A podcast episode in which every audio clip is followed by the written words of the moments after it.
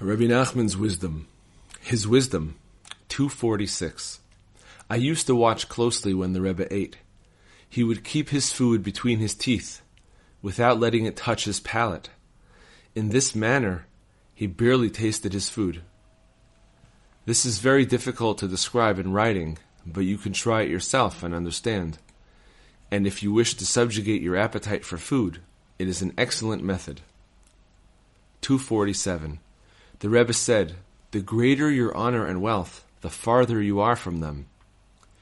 When you have only a little money, you can keep it on your person. When you acquire more, you must keep it in a strong box. It is then more distant from you. When you acquire still more, you must keep it in the bank. It is even farther from you.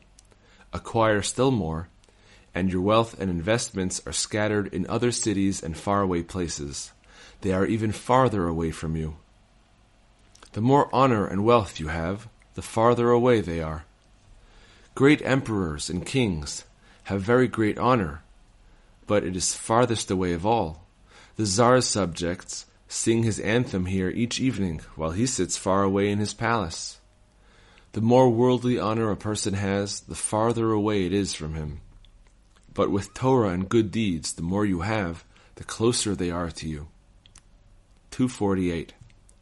The Rebbe said, It is good to select a place and sit there day and night, involved in Torah, prayer, and devotion to God.